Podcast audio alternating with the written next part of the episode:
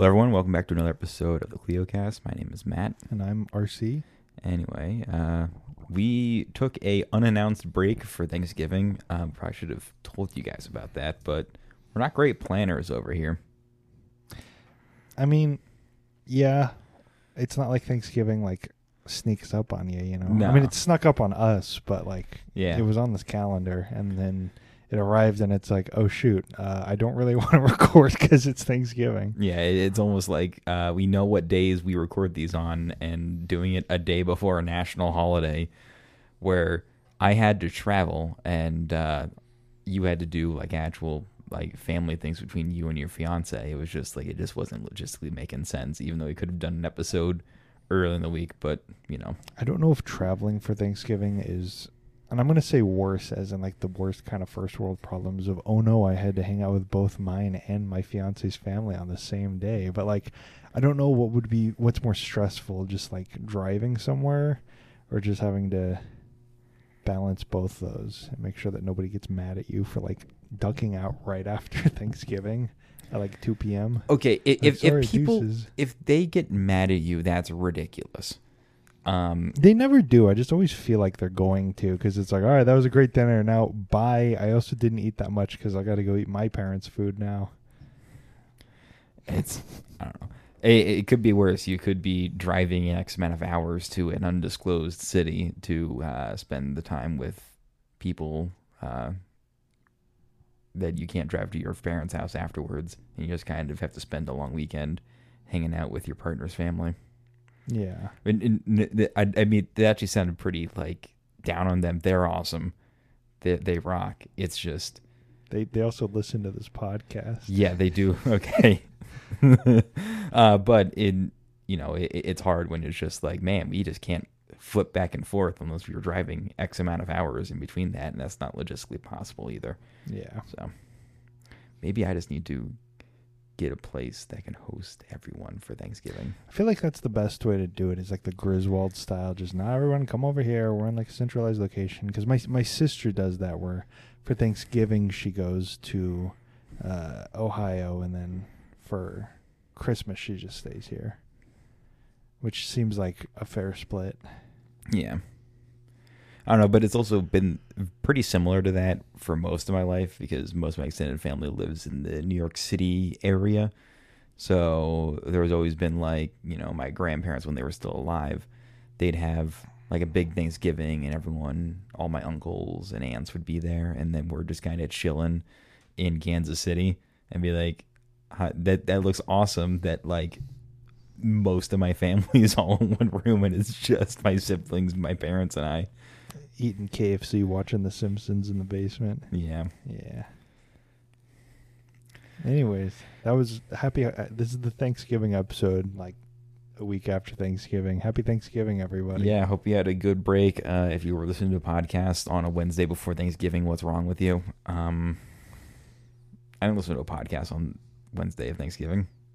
I did. I was. I had to work a half day, so I was listening to a podcast. Oh, I found a new podcast. It's it's the space above us. I'll plug it. It's cool. He does. uh If you listen to our space shuttle episodes, he basically does that, but um better because he still releases episodes. oh, you mean he didn't stop with this halfway written script, and we just kept on talking about releasing the episode, and we've never actually worked on the script. Yeah. Well, he. I don't know. He's just. They're, they're good stuff. They're good stuff. Yeah. But on the continuing drama with the uh, Royals and Chiefs, Oh. uh, I think you sent me this tweet talking about a uh, how the organizations are frustrated with Jackson County. Yeah. They might not go to Jackson County. They might go to Wyandotte or maybe even like Clay. Probably not Cass County. Clay County would make sense. mm-hmm. Wild card though, Platte County. Yeah. I think I saw that in the article. For those who are not familiar with Kansas City, um, Jackson County is the county where most of Kansas City is in.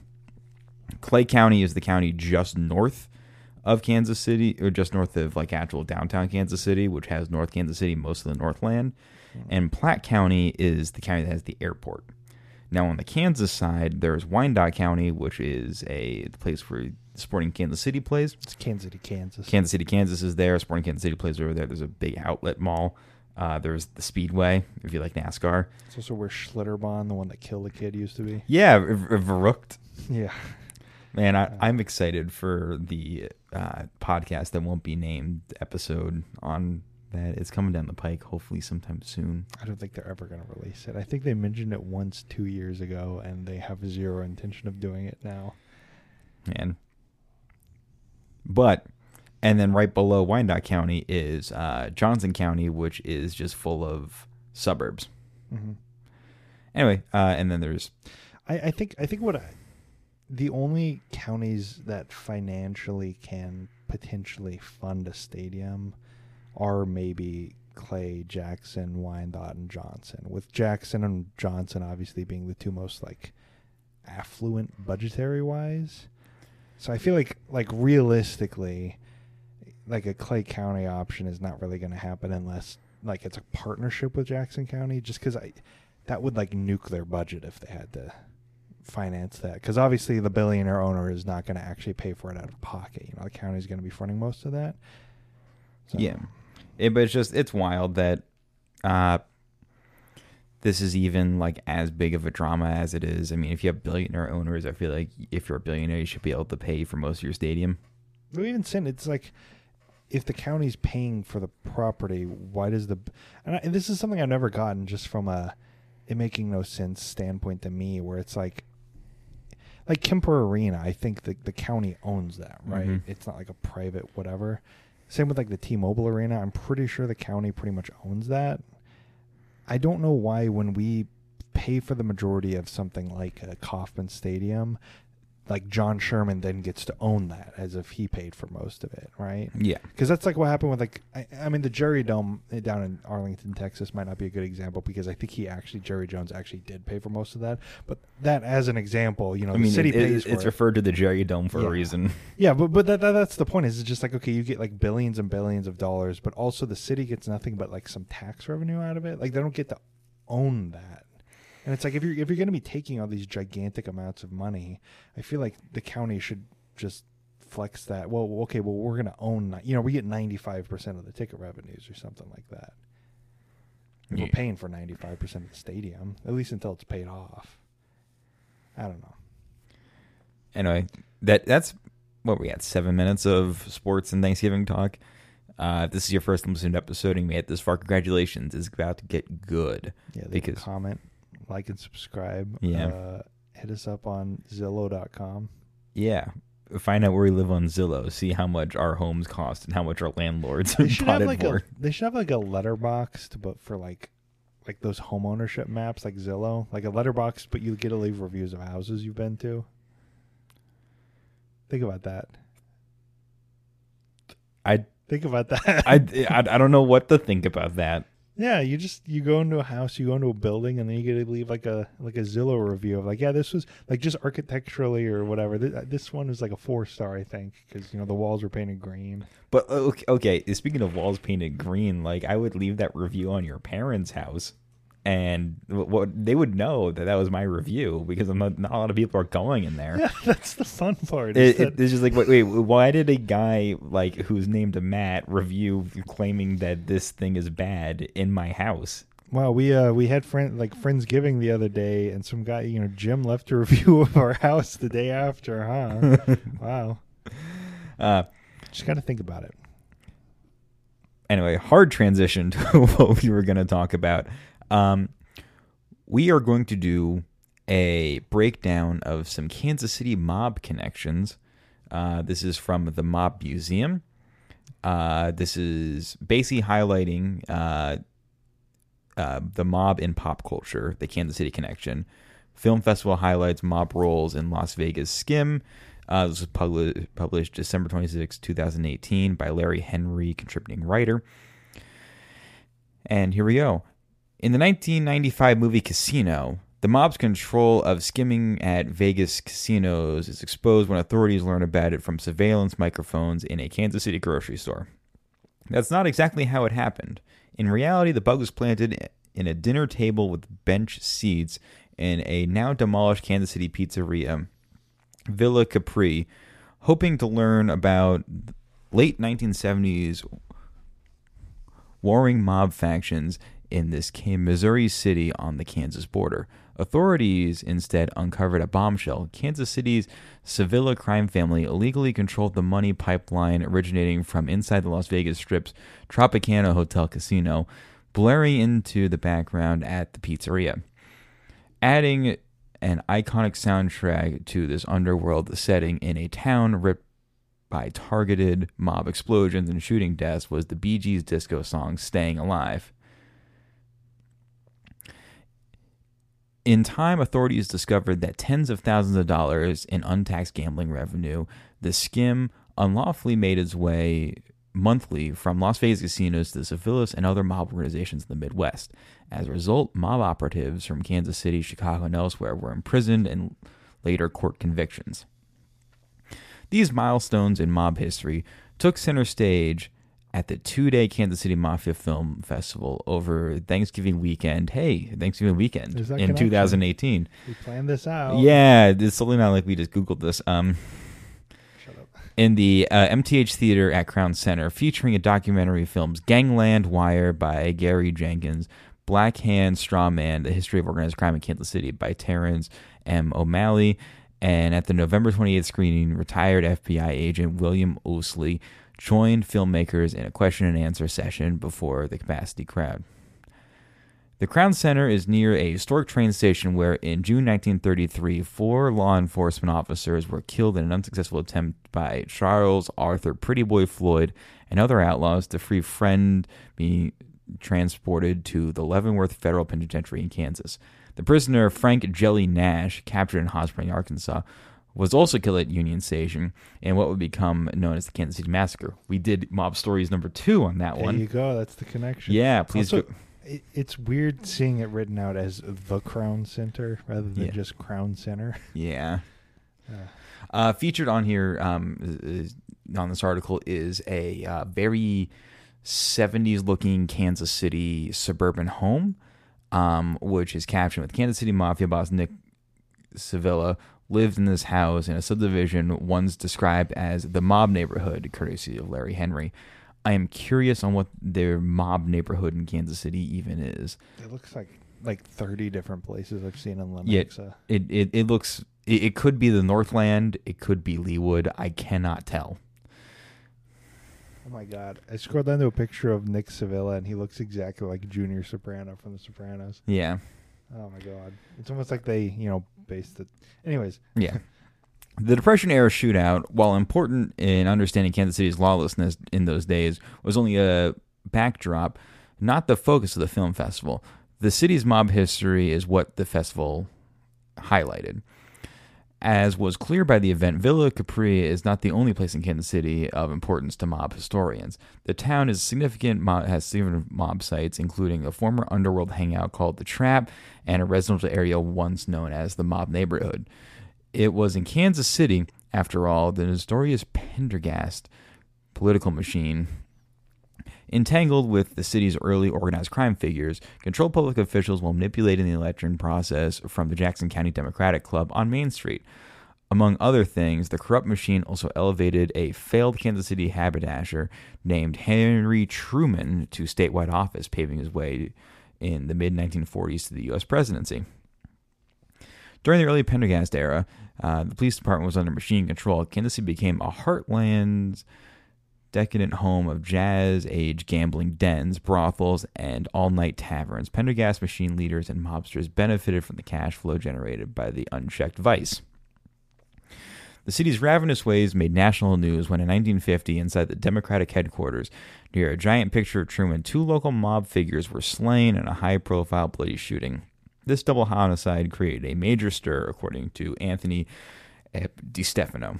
I'm just imagining the Citizen Kane, you know, like vote Citizen him, but you know that that that's the scene I'm picturing in my mind where he's giving the speech in front of the giant picture. Have you ever seen Citizen Kane? Yes, I've seen Citizen Okay, Kane. good. I just I seem to remember that you hadn't for some reason. Oh, no.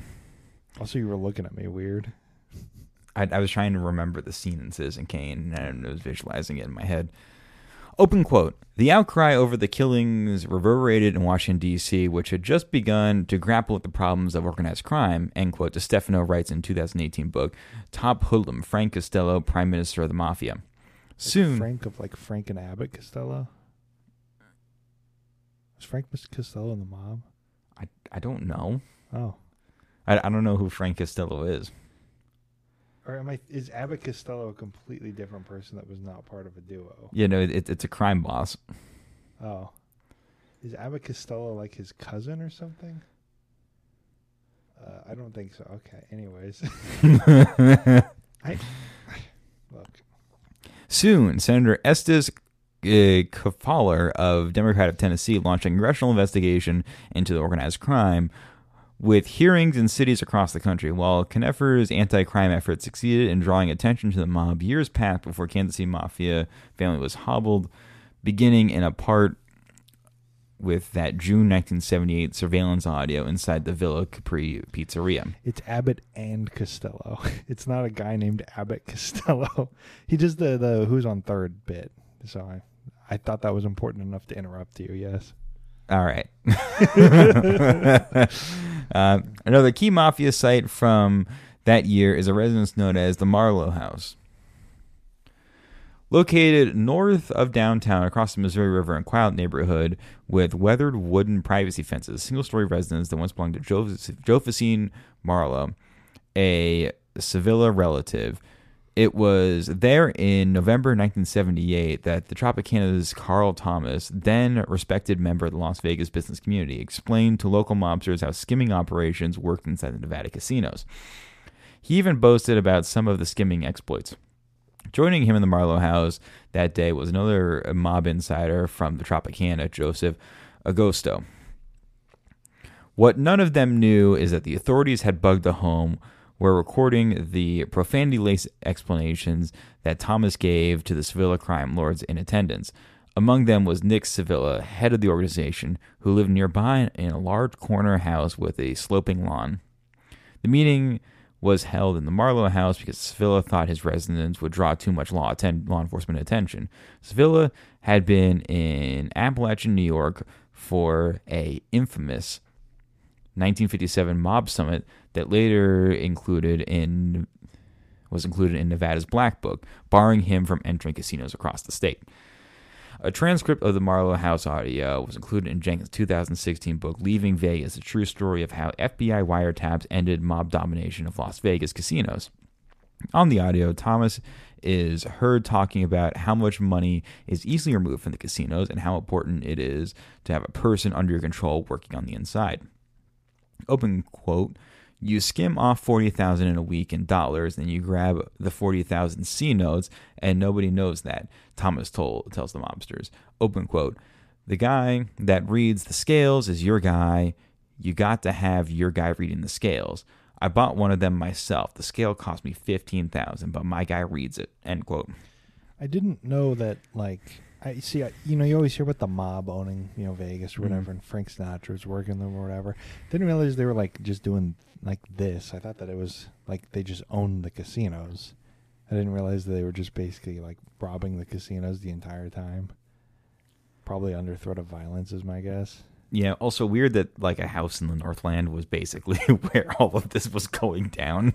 I, I guess I guess that's one area where The Sopranos just kind of has it right, where it's like you know this this mob. I've been watching The Sopranos, dear listener. If you wonder why I keep bringing it up, uh, but just like just some random New Jersey suburban house is running this entire like mafia enterprise, and it's like, well, looking at the actual history, it seems pretty accurate. It's just some random house in like you know, the Northland or whatever. Yeah, yeah. I think they mentioned just north of Kansas City. Yeah. Thomas, who later regretted talking so much that day, was convicted of skimming but became a government witness in another trial and was released early from prison. Ultimately died in 1993 at the age of 60 in a single vehicle rollover in Oregon. A decade later, Ostello died of a heart attack at age 61. All the civil leadership at the Marlowe house that day have also died. Over time, the public understanding of Kansas City's role in American organized crime has grown, with offers and filmmakers such as at this recent film festival in 2018 providing detailed insights. Jenkins, an attorney and former detective in the Kansas City Police Department Intelligence Unit, now operates the Gangland Wire website, which includes actual surveillance audio from those days. For the role in helping topple the Civella crime family, Jenkins was even mentioned by name in Nicholas Pargetti's 1995 book Casino Love and Honor in Las Vegas, which was the basis for the Scorsese movie. That is not to say everyone understands Kansas City's importance or even the location. One day before the film festival began, New York based Vogue magazine published a general travel guide on its website, which the writer Mari, Marley Morris conceded she didn't know where Missouri where Missouri is. Dude, I hate New Yorkers. I hate them so much. where Oh, the next line is better because she notes that she thought Missouri was quote one of those states jammed shoulder to shoulder below the Mason-Dixon line, like Georgia and Alabama. It's like I guess I I get I get that I guess having been to Missouri, but like no, you're like a couple hundred miles off there, bud. I imagine uh, this is more. I imagine the flight path to Kansas City International roughly following that of Raleigh Durham, she writes, suggesting that I think I had my destination confused with Mississippi. Uh, Jeez, did you you wrote that down? Imagine bringing like a swimsuit, going like, "Yeah, I'm gonna go, you know, drive down to the Gulf while I'm there, and you know, go swimming in the ocean." Well, like, I, why'd you write that? You you sound like an idiot. I write for Vogue magazine, and here's me explaining how I don't know where one of the states is that you learn in elementary school because I'm from New York and I'm above that. Those interested in mafia history are a lot more familiar with the city among this group. There's an expectation that Kansas City will continue to attract interest from historians studying Midwest mob's influence over Las Vegas and the years before corporate control of Las Vegas hotel casinos and a series of criminal convictions that pushed the mob out of the Silver State. For the most part, the mob has been eliminated from Kansas City, as Ouseley notes in 2011 nonfiction book Mobsters in Our Midst, the Kansas City Crime Family. The criminal syndicate that had a negative impact on the life of Kansas City ended with the Civella era. There are those who sought to perpetuate the organization, but they found the climate and conditions no longer favorable, Ouseley writes. The Civella power base's political influence, union influence, monopoly on gambling operations, and others made the outfit what it was, are gone. Ouseley, a former FBI organized crime squad supervisor in Kansas City, also wrote in 2008's Open City, True Story of a KC crime family in 1900 1950. During the heyday before Nick Civella's death from cancer in 1983, the Kansas City Mafia was active fixture in the American criminal scene, as O'Malley notes in Black Hand Straw Man, a 2011 comparison book and his documentary film. Several years, O'Malley, a Kansas City attorney, appeared on an episode of Anthony Bourdain's No Reservations discussing Kansas City's mob history and Travel Channel's website, where the episode was posted. Kansas City described as the barbecue capital of the world. O'Malley and Bourdain are filmed inside one of the town's notable barbecue restaurants, BB Lawnside Barbecue. One second, I'm gonna look Villa Capri. That's that's in Overland Park. It wait, yeah, it it looks like it's an Overland Park. N- well, no, the old location is in uh, somewhere Kansas City, in yeah. Kansas City. It said that it's it's this thing says it's been in Overland Park for over sixty years. Uh, the oldest continually operating restaurant in Johnson County was originally inspired by Frank Sinatra's Villa Capri. Uh, 1961 Tony's Villa Capri. Uh, is this like the Villa Capri, or is this just another Italian restaurant? Named Villa Capri in Overland Capri Park. That also is in the exact same area. Well, where, what was the address of Villa Capri in Overland Park? See if it looks similar in the. Uh, 81st and Metcalf. all right, let's go to 81st and Metcalf on the. Uh, Well, okay, okay, okay. It said it's relocating. So where was it previously? 81st, yeah. Uh, the original location is at 8126 Floyd Street, which sounds more like it. Um, yeah, this is no different than our other Casey Mob Stories episode where uh, um,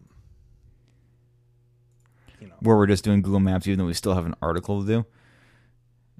Villa Capri. Yeah, th- th- it doesn't that- that, doesn't look like the picture though. So it must have been a different Villa Capri. Are you sure? Because I think that's a Overland Park like streetlight sign, isn't it? On there, that might be different. I will say I have been to this location we're looking at on Google Maps before. Before it got completely redeveloped, so Yeah. I've probably been past that. Eh, Man, this is weird to go down Metcalf in 2009. All right, um, Yeah, let's let, weird. There used to be a Winstead's over there. Let's finish the article. Um, We're pretty much done with it. A single sentence in O'Malley's a companion book sums up what the television episode also addressed Kansas City's mob's former prominence. When asked to speak about the subject of organized crime, O'Malley writes, I often tell audiences whether Kansas City likes it or not, better or worse, it had one of the best mafias in the United States. And then here's a breakdown of the uh, writer. Uh, Larry Henry is a veteran print and broadcast journalist. He served as the press secretary for the Nevada- Governor Bill Miller. He's a political editor for the Las Vegas Sun uh, managing editor of KSFM TV, a CBS affiliate in Northern Arkansas. Harry taught journalism at the Haas Hall Academy in Bentonville, Arkansas, and is now the headmaster at the school's campus in Rogers, Arkansas. The Mob in Pop Culture blog appears monthly. This is from the Mob Museum. Um, Is that the one in D.C.? no, I think this is the one in. Is this one in DC or is this in the one in Las Vegas? Is there one in Las Vegas? I, I think it's in. Well, I, I'm not going to speak on it, but uh, um, wow, it is. maybe scroll all the way to the bottom and see what the address says in the bottom. Yeah, Vegas. Yeah, it's in Vegas. All right, cool. I was too afraid of being wrong. Why are you afraid of being wrong? I don't know. I, you know, it is impossible to figure out where the location is uh, in a reasonable amount of time for a live recording of a podcast. Wait, all right. You know the bullet points are up there. Scroll up. Villa Capri, Independence Avenue, mentioned in our story below. Independence Avenue. Okay, so it was on Independence Avenue. Yeah. And then his son opened one in Overland Park. So the one on Overland Park, uh, which does not exist at all anymore because the area got completely redeveloped. I think it's a, uh, I think it's a Greek restaurant now. Actually, Well, Mr. Gyros is down the street, actually. Uh, I, I yeah, know it's the, like I know the Greek block. restaurant you're talking there's a, about.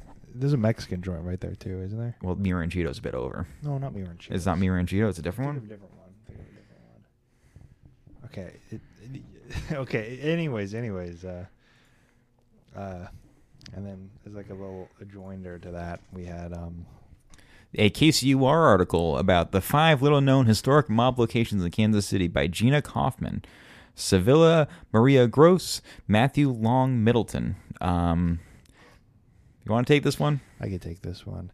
So this article is from April twenty second, twenty fifteen. So even older. Yeah. Uh, and it goes: Many Kansas Cityans have heard of the Union Station massacre or the River Quay explosion. We've done both of those in the past two KC Mob episodes. Give them a listen. Check those out. Uh, two of the more infamous episodes in Casey's mobster history. But what about the lesser known mob landmarks? Gary Jenkins, from the previous article, a retired Casey Mo police officer, created a new app that reveals the history behind all those spots. He talked to Central Standard's Gina Kaufmann about Kansas City mob tour. And then it says, here are Jenkins' list of the five little known historic mob locations around town. So you got the Last Chance Saloon, which is located near State Line Road and Southwest Boulevard, where the Quick Trip now stands. They misspelled Quick Trip in the KCU article. Yeah. Um, the Last Chance Saloon was run by a mobster named Golding in the 1950s before there were zoning laws. Half of the club was on the Missouri side, and the other half was on the Kansas side. Legend states that when the cops would show up to the saloon, all the staff and patrons would simply walk over to the other side of the saloon and therefore cross the line, thereby avoiding prosecution. I've heard about this place. I've heard that urban legend before because when uh, I think weed got legalized and gambling got legalized, somebody was saying they should do that kind of setup here. so it's like, oh, when the Kansas cops show up, y'all just walk over with your joints to the Missouri side, and then when the Missouri cops show up, you walk over with your betting tickets to the Kansas side. what are you gonna do? Okay. So next you got the First Ward Democratic Club. It stood at the corner of Truman and Charlotte, which is currently a parking lot. Uh, on April 5th, 1950, the two Charlies, Charlie Binaggio and his underboss, Charles Mad Dog Gargotta left the Last Chance Saloon to meet some mob associates at another mob run establishment, the First Ward Democratic Club. They told other mobsters that the Last Chance Saloon they would return in a few minutes. They never did. The next morning, employees of the First Ward Democratic Clubs found the bodies of the two Charlies in a pool of blood. Strangely, their bodies were lying below a large poster of smiling Harry Truman. The crime remains unsolved. Okay, that's just from the article, Yeah. so that one's just a you know, repetition of what we've already covered earlier. So 1423 Baltimore in the 1950s, the building was home to the downtown Bridge Club. Bridge was not played there. Illegal gambling was. It was a noto- n- it was a notorious mobster hotspot run by Nick Civella, who would later go on to be a mob boss, who we've also heard about. Mhm. So then we got the Coates House Hotel, now Quality Hill Apartments, located on the southeast corner of 10th and Broadway. The Coates House Hotel was a hot spot of mob activities in the 1940s and 50s. There was a convenience store that sold newspapers, tobacco, bubblegum, etc. out of the first floor lobby that was a front for mob activities. Uh, you know, we don't, we just don't have it like that anymore. No. That kind of mixed use development is just illegal in most. Have your mob front bubblegum stand at the front lobby. They got Talman's Grill, now the popular jazz club, the Phoenix, located at 8th and Central. Talman's Grill was the place to eat for mobsters in the 1930s and 40s. It was also where mobsters would get their race results. Okay. Uh, and then they have other interesting locations like The Trap or the Northview Social Club at 5th and Troost, which was like a card room for the mob guys. Villa Capri, which we've talked about a lot. You know, that's the pizza place from Casino where they skimming stuff that we talked about for the entire episode pretty much. Yeah. Uh, the Virginia Inn at the corner of Admiral and Virginia. Building's gone, but that's where three masked men entered the tavern and shot the Spero brothers. Uh, the Park Central apartment at 300 East Armour is where mob boss Johnny Lazia was killed in the 1930s. Nice. Thank you, Gina Kaufmann, Sylvia Maria Gross, and Matthew Long Middleton for writing this article uh, eight years ago. Um, Well, thank you guys. Um, I feel like this is all we have for today. Uh, if you want to hear more KC Mob stuff, uh, we can dig deeper. We also need to figure out where that house is from that Mob Connections thing. Because I'm really curious on the, its actual address. I'm curious. I'm sure it's a parking lot now. But Yeah. Uh, but we'll do that on our own time and not on the episode. So uh, this has been another episode of KleioCast. I've been Matt. And I have been RC. You can follow us on Twitter at KleioHistory. You can email us at kleiohistorypodcast at gmail.com. Uh, we're available wherever you get podcasts. Uh, if you want to, you can give this a share or a like on Twitter or whatever. That really helps us out with algorithm stuff and whatever reviews you can give. That'd be awesome. Thank you and uh, have a great week. See ya.